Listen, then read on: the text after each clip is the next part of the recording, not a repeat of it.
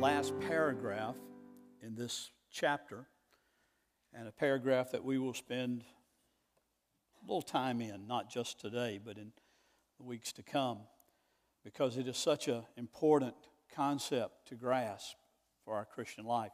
It is talking about, although it doesn't use the terminology, it's talking about the truth and the, and, and the significance of being in union with Christ.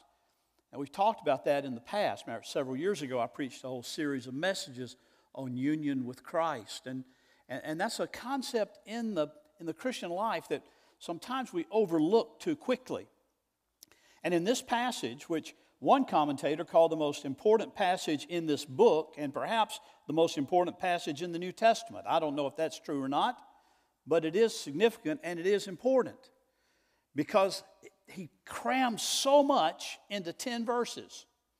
He, he just crams all this truth in there, so much so that sometimes it sounds like Paul is almost so filled with getting this truth out that he starts in one way and he turns and goes another, and then he goes backward, and then he, he just kind of goes erratically almost to get this truth laid out. Uh, under the inspiration of the Holy Spirit, he went erratically, I might add, not erratically as we might think it to be. But I want you to hear what Paul says here as he talks about death in Adam and life in Christ. He says, therefore, now what's the significance of therefore? He's not leaving his subject altogether. On, on the basis of what we looked at over the last few weeks, Paul says, on that basis, therefore, so we're going to tie these together and see how they tie together. Therefore, just as sin came into the world through one man, we read about that in our responsive reading. And death through sin. And so death spread to all men because all sinned. The evidence of, of this death spreading is that everybody sins. We, we don't become a sinner because we sin, we sin because we're a sinner. Death came into the world, death came into all men through Adam who were born in Adam, that's every human being on the earth. And so, because of that, they all sinned. So you're not punished for Adam's sin. You are punished or dealt with by your, for your own sin. But we have to understand that they, they are intrinsically tied together. They go together. We are in Adam. For, in, for sin indeed was in the world before the law was given, but sin was not counted where there is no law. Yet death reigned from Adam to Moses even over those whose sinning was not like the transgression of Adam, who was a type of the one who was to come Christ. Come back to that in a week or so. But the free gift, that is salvation, justification, reconciliation that he talks about in the last passage, but the free gift is not like the trespass. For if many died through one man's trespass, much more have the grace of God and the free gift by the grace of that one man, Jesus Christ, abounded for many. And the free gift is not like the result of that one man's sin. For the judgment following one trespass brought condemnation, but the free gift following many trespasses brought justification. For if because of one man's trespass death reigned through the one man, Adam, much more will those who receive the abundance of grace and the free gift of righteousness reign in the life of the one man, Jesus Christ. Therefore, as one trespass led to condemnation for all men, so one act of righteousness leads to justification and life for all men. It's an offer to all men. For as by, one, by the one man's disobedience the many were made sinners, so by the one man's obedience the many will be made righteous. Now the law came in to increase the trespass. But where sin increased, grace abounded more. I think we sang about that, didn't we? Just a few minutes ago. Grace abounded all the more. So that, for this reason, as sin reigned in death, grace is also uh, grace also might reign through righteousness leading to eternal life through Jesus Christ our Lord. Nowhere else. Only in Christ is there life. Only in Christ is there eternal life. Only in Christ is there righteousness. Only in Christ is there a redemption that reconciles those who are in Adam as sinners because of his transgression, reconciles them to a holy God, a, a living God in Christ Jesus through our Lord Jesus Christ. Now, all of that says a lot. And like I say, we're just kind of introducing this passage today, and we'll talk about it more in depth in, in the future. But I want you to see several things about it. I want you to see the first thing that, that Paul talks about here. He says there are two humanities on the face of the earth. There is humanity that at one time everybody was in, and that is the pool of humanity that is in Christ. And many, um, excuse me, in Adam. And many remain in Adam even today because they are not in Christ. It is God's work in the gospel and God's work by His grace that bring men and women into faith in Christ and bring them in union with Christ and make them one with Christ in a very real way that, that brings about this reconciliation, this redemption. But Paul says, I want you to see that there are two humanities. Uh, so far, Paul has surveyed both the universal extent of human sin and guilt and also the glorious adequacy the glorious adequacy of God's justifying grace in and through Christ Jesus. He's made that clear, he, he's laid it out. And in doing so, he's led us down into the depths of human depravity, chapter 1, chapter 3. He's led us into the very depths of human depravity, but also he's taken us up to the heights of divine mercy. He, he has shown us how Christ in the cross, in his death, in his burial, in his resurrection, has brought us the glory of God that is a, can be a, is a part of our life if we are in Christ. So he goes from the lowest depravity of man to the heights of the glory of God that is ours when we are in Christ. There are two humanities. He also indicates there are two communities, if you will. The one community is characterized by sin and guilt. And they're living under that sin, they're living in that guilt. And they are in Adam. The other is a community of faith and grace.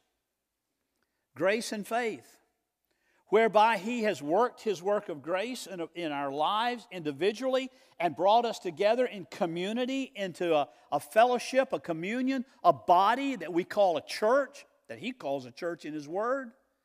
And, and He's brought us together by grace and in faith so that we are, are together in this thing, growing in that grace and growing in that walk with Christ. It's changing us, it's cleansing us. We'll talk about that in a minute when we talk about what this union with Christ does. We can also see that there are particular links between these two halves of Romans 5, 1 through 11 and 12 through 21 that we're looking at and starting to look at today. First of all, Paul has clearly attributed this reconciliation and salvation to the death of God's Son in verses 9 and 10. He said it's in the death of Christ that the reconciliation takes place. It's in the death of Christ that salvation takes place. And then he also makes it clear and ties them together by the last verse of each section, when in verse 11, he says, We rejoice in God through our Lord Jesus Christ. And at the end of this passage, he says, So grace might reign through righteousness, leading to eternal life through Jesus Christ our Lord. Our Lord Jesus Christ, Jesus Christ our Lord. That is a unifying factor of this whole chapter. That everything is to be seen in Christ, through Christ, a part of, of who He is. It's interesting that through this paragraph, through the, well, really three paragraphs, but through this section that we're going to take as a whole and break down separately in the weeks to come, we, we see that there there's naturally three short paragraphs. Uh, the first one is 12 through 14, where Adam and Christ are introduced, and Adam is seen as responsible for sin and death, but yet he is a pattern for one who is yet to come. we'll look at that later, but, but that he is a type. Adam was the first man in the old creation, in the original creation. Christ is really the first man in the new creation. And so while Adam brought death into the world and sin into the world, and Christ brings redemption and reconciliation in the world, Adam was actually pointing to the one who was yet to come, who we will see in the gospel. So there's a clear tie there, a natural tie and relationship between Adam and Christ, but there are significant differences. Secondly, Adam and Christ are contrasted in verses 15 through 17. Uh, in, each of these three verses, the work of Christ is said to be either not like Adam's or much more successful than Adam's. You see, Adam's original creation was not to bring sin into the world. Adam's original creation was to, to show the glory of God. In a relationship with God, in a fellowship with God that was enjoyed gloriously in the garden. But he did fall, and Eve did fall. And so Paul wants us to see that even though he was a type of Christ who was yet to come, even though he was pointing to that one who was yet to come, that he, the, one who came later, the second Adam, the last Adam, is really more successful, greater than, and not bound by the first Adam in any way. He's free in totality from him. And, and Paul wants us to see that and grasp that because it makes all the difference in our world when we see the difference in the two and recognize that the differences still exist and still are there even today. Then in verses 18 through 21, Adam and Christ are compared. They're contrasted in the second paragraph, they're compared in this one. And, and the structure is, is now something in 18, 19, and 21 just as so also.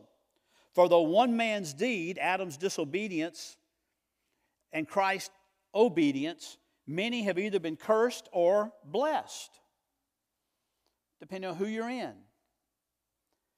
If you're in Christ or if you're in Adam. That's the whole point that Paul is trying to make here, want us to see here. Martyn Lloyd-Jones summed up the rationale in these words of, of this chapter, saying, of these, the second half of this chapter, by saying, God has always dealt with mankind through a head and a representative. The whole story of the human race can be summed up in terms of what has happened because of Adam and what has happened and will yet happen because of Christ. I think that's, that's a good summary of what Paul is wanting us to see in this particular passage of Scripture in Romans chapter 5. He, he wants us to see everything is carried out by one of two heads. Some call it federal headship. He ruled over, the, over those whom followed. And, and, and Adam was head of the human race. And it's amazing that as we even read that today out of, uh, out of Genesis chapter 3, it hit me again that, you know, we know that, we know that Satan lied in the garden. We know that Satan said, uh, you know, well, has God said that you can't eat of any tree in this garden? And, and he was very quick to defend God. Say, no, no, no, God didn't say that we couldn't eat of any tree. He just said we can't eat of the tree that's in the very middle of the garden. We can't eat of it. We can't even touch it. It hit me again that nowhere did God say you can't touch it. He said you can't eat it.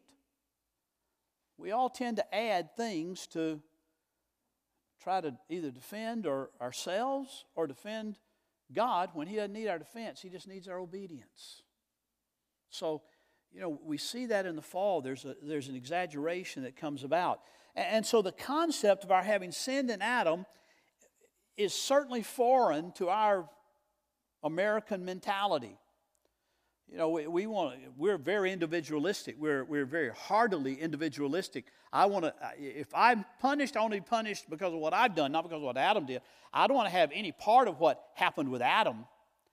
I, I just want to, I want to do it on my own. I want to have it on my own. That's the, that's the real issue that we see taking place in our day. And, and Paul says, I want you to understand, you are what you are outside of Christ because of your original father because of the one who fell in the garden. And so it's important that we see the contrast, the comparison, the concept of our having sinned in Him.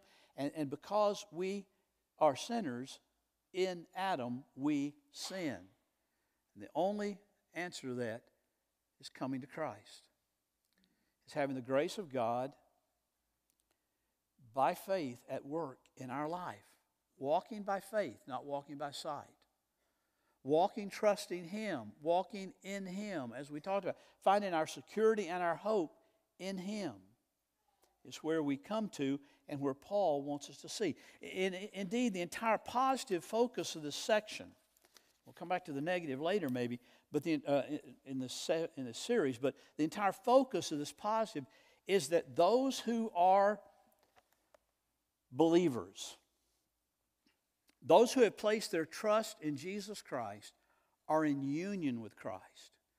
And that union brings about some enormous blessings enormous truths, uh, things that are taking place in our lives. So I want us just to quickly run through a few of those and think about a few of those where Paul talks about it and others talk about it other places in the scripture to kind of parallel this to understand what we're talking about. we're talking about union in Christ, where it comes from and how it affects us today to be in union with Christ Jesus. Number one, uh, Paul says, I, I want you to understand that in Christ you were given grace before the world was created. In Christ, you were given grace before the world was created. Now that sounds strange. But that's exactly what the passage that, that Dalton read to us earlier during the hearing of the word says out of 2 Timothy chapter 1, verse 9. Paul says there to young Timothy, who has saved us, talking about Christ, who has saved, or God has saved us and called us with a holy calling, not according to our works, but according to his own purpose and grace. Now, hear this part which he granted to us in Christ Jesus from all eternity. Wow.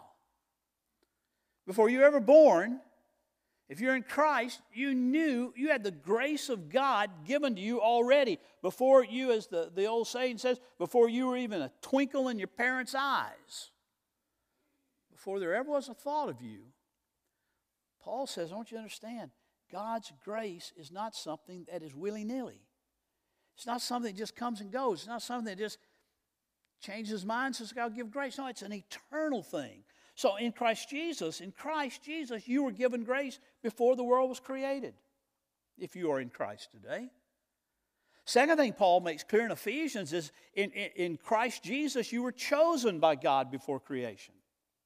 Again, a, concept that's foreign to our individualistic ears who wants to say, Well, I did this to get something for it. But he said in Ephesians 1 4, God chose us, talking about believers, God chose us in Christ before the foundation of the world. His grace is eternal, and His grace was calling us even before the foundation of the world took place. Second thing.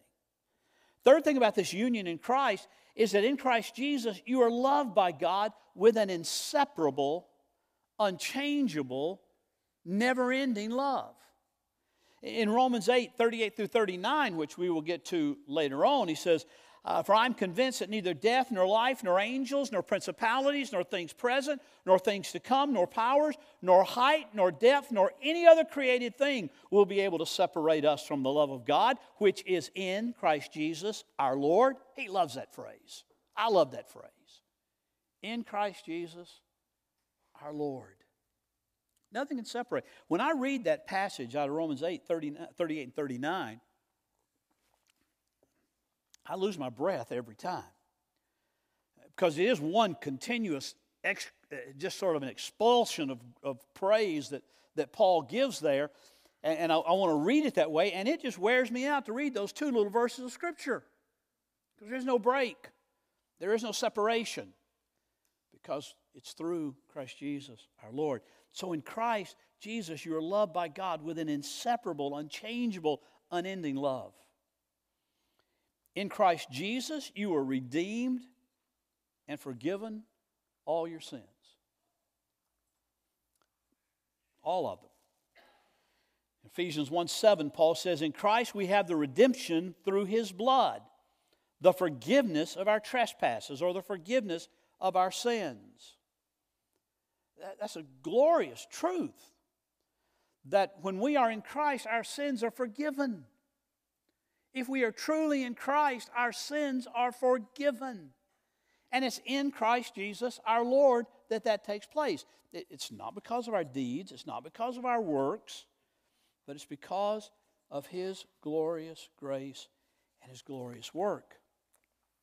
Fifthly, according to Paul in 2 Corinthians 5:21, in Christ Jesus you are justified before God, and the righteousness of Christ, righteousness of God in Christ is imputed to you. We talked about imputation of, of, righteousness. We talked about the exchange that takes place at the cross. He takes our sins upon himself. He, he gives us his, he imputes to us his righteousness, that, that tremendous, great exchange that takes place. And, and 2 Corinthians 5.21 says, For our sake, God made Christ to be sin who knew no sin, so that in him, in Christ, in union with him, we might become the very righteousness of God. Every single one of these carries with it the idea of in Christ. Is where we are found if we have trusted Him. Sixth, in Christ Jesus, you have become a new creation and a child of God. In Christ, when you move out from being in Adam to being in Christ, you become a new creation and you're a child of God. 2 Corinthians 5:17 says, If anyone is in Christ, he is a new creation. The old has passed away, and behold, the new has come. You're given a new heart, you're given a new desire, you're given a new passion for life. Things change. Our selfishness becomes a giving attitude. Our, our desire just for what I want when I want it becomes how can I minister to other people? That old is gone away and that new has come. In Adam, it's very selfish. In Christ, it's very ministry oriented, very giving oriented, Paul says. Or in Galatians 3:26, in Christ Jesus, you are all sons of God through faith. I, I'm always interested to hear people talk about in the news media or even some religious leaders say, well, you know, we're all God's children. Everybody's God's children. No, not right. Paul makes it clear in Christ Jesus, you are children of God. In Christ Jesus, you're a part of the family of God.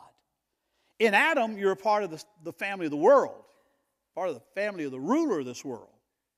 But in Christ Jesus, you're sons of God through faith.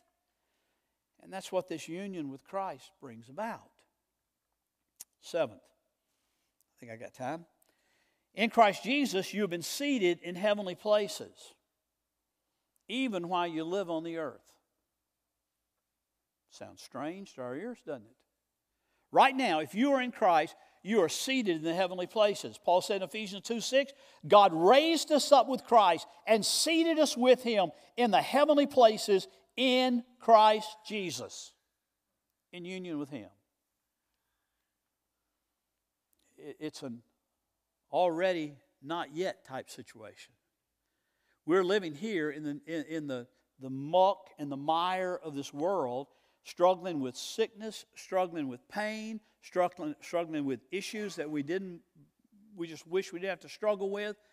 But Paul said, I want you to see your real location is in the heavenlies with Christ. You are seated with Him positionally before God in the heavenlies. It's a glorious truth of being in Christ. That even while you're here on earth, you're seated with Christ. And you're protected by Him and by the Holy Spirit and by God the Father because that's where you're seated. Eighth, in Christ Jesus, all the promises of God are yes for you. All the promises of God belong to you. Paul said that in 2 Corinthians 1:20. He said, "All the promises of God find their yes in Christ." All the promises of God find their yes in Christ. That means every promise of God is wrapped up in Christ Jesus. You don't experience the blessings of the promises of God apart from Christ. It's in union with Christ. Now it gets a little more practical. In Christ Jesus, you are being sanctified and made holy. In Christ Jesus, you are being sanctified and made holy. Uh, in, in 1 Corinthians 1 2, he says, To the church of God that is in Corinth, to those sanctified in Christ Jesus. Being sanctified means to be set apart and to be changed. We're given a new heart, we're made a new creation. And Paul says, I want you to know that those who are in Christ are being sanctified. Do we still sin? Yes. Do we like our sin? No. That's the clear, clearest way to answer the question am I in Christ or not? If I'm in sin and I love my sin, then I better check some things. But if I'm in sin and I hate my sin and I'm repenting of my sin and I'm trying to deal with that sin, then, then there's evidence there of sanctification. There's evidence there of being in Christ Jesus, which is what Paul says is the only place you ever really want to be. You're being sanctified, you're being made holy. In Christ Jesus, 10th, everything you really need will be supplied.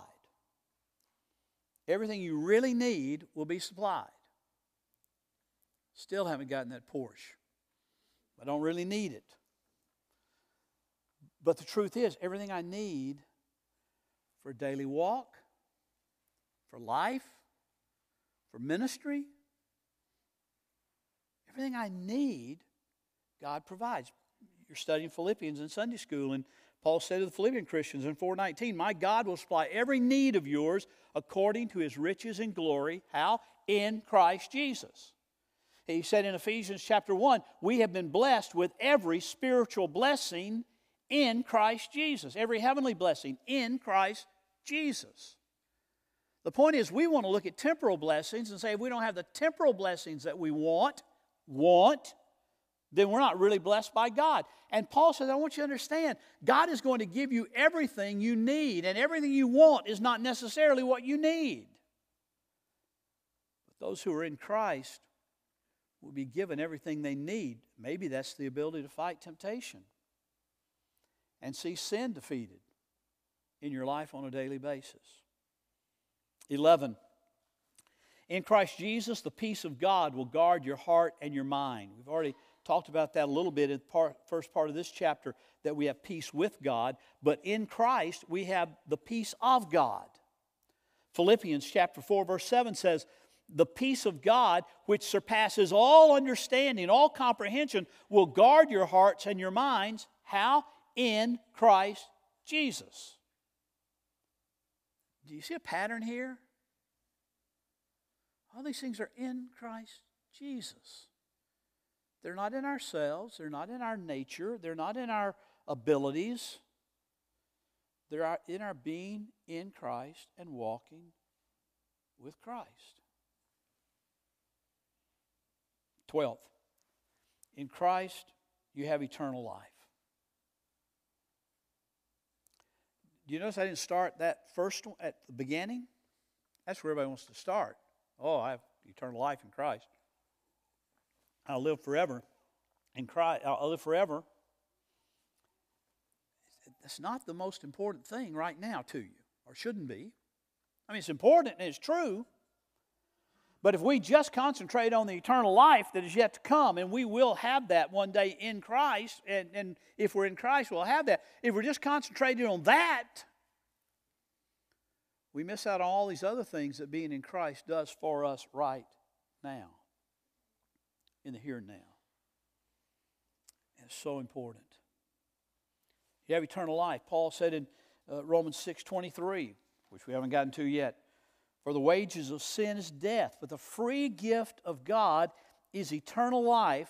Hear it in Christ Jesus our Lord.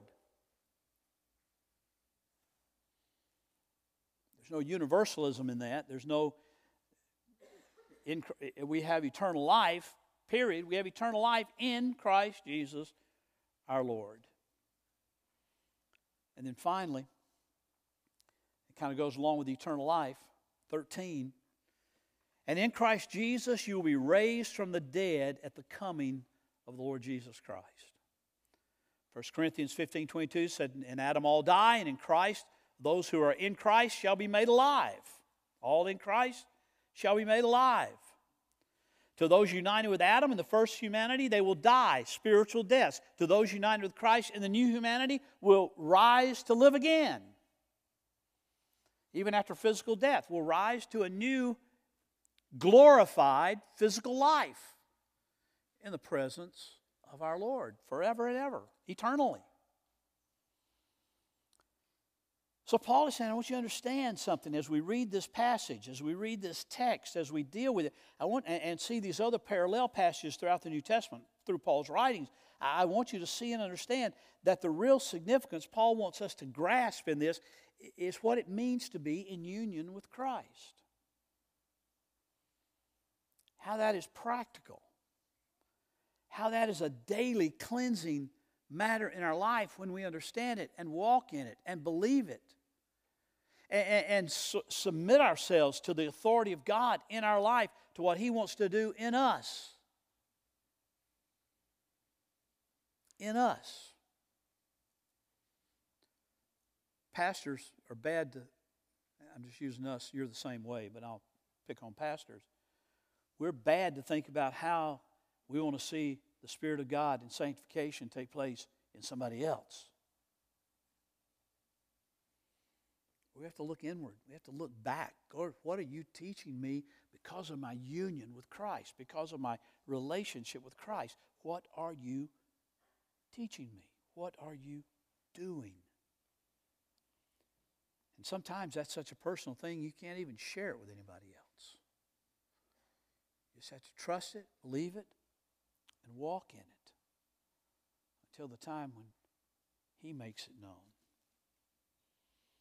So we get into Christ, Paul seems to be saying in both an unconscious and a conscious way. Uh, at the unconscious level, it, it's God's sovereign work. I mean, 1 Corinthians 1.30 says, But by his doing you are in Christ, who became to us wisdom from God and righteousness and sanctification and redemption. By his, by God's doing, you are in Christ. That is an unconscious work of God through His Holy Spirit by His grace that comes about in the life of every believer. But then on the conscious level, there's, there's a, an action of faith. Christ dwells in our hearts, Paul says in Ephesians 3:17, through faith. The life we live in union with his death and life we live by faith in the Son of God, Galatians 2:20. We are united in his death and resurrection, according to Colossians 2:12, through faith.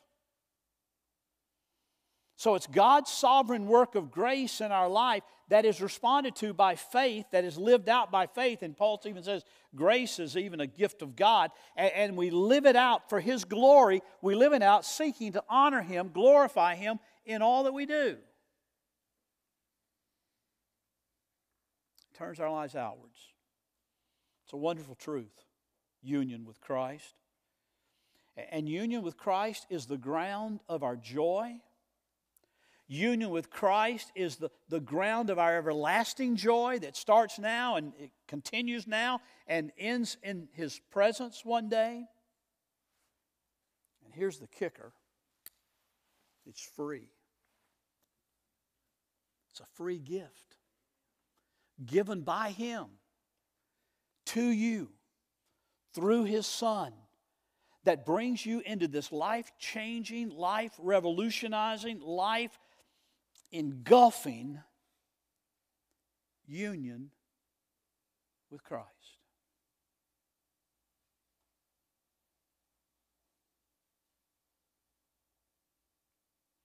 You cannot be in union with Christ and stay the same.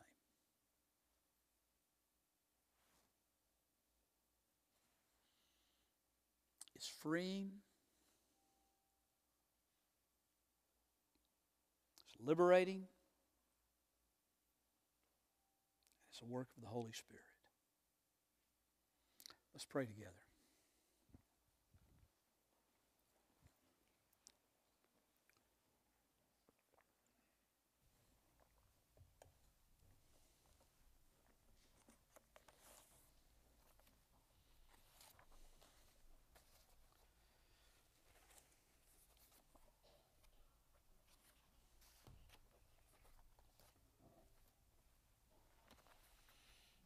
Father, the simple truth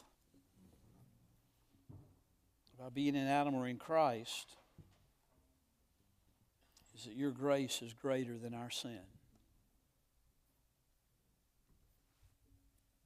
It really is. Father, this morning we ask you to show us that grace mightily. For those who are in grace, reaffirm it. Use it as a sanctifying work in our lives.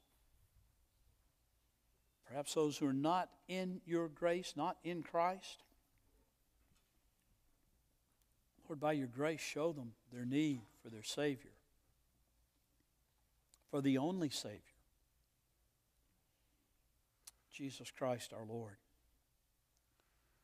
Because, Father, as Paul is pointing out in this whole chapter,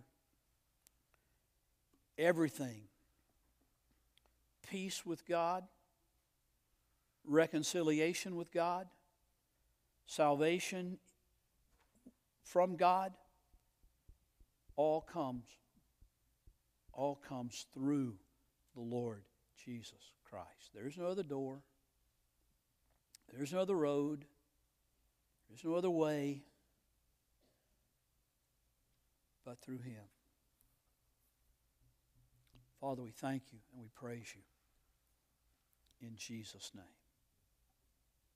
Amen.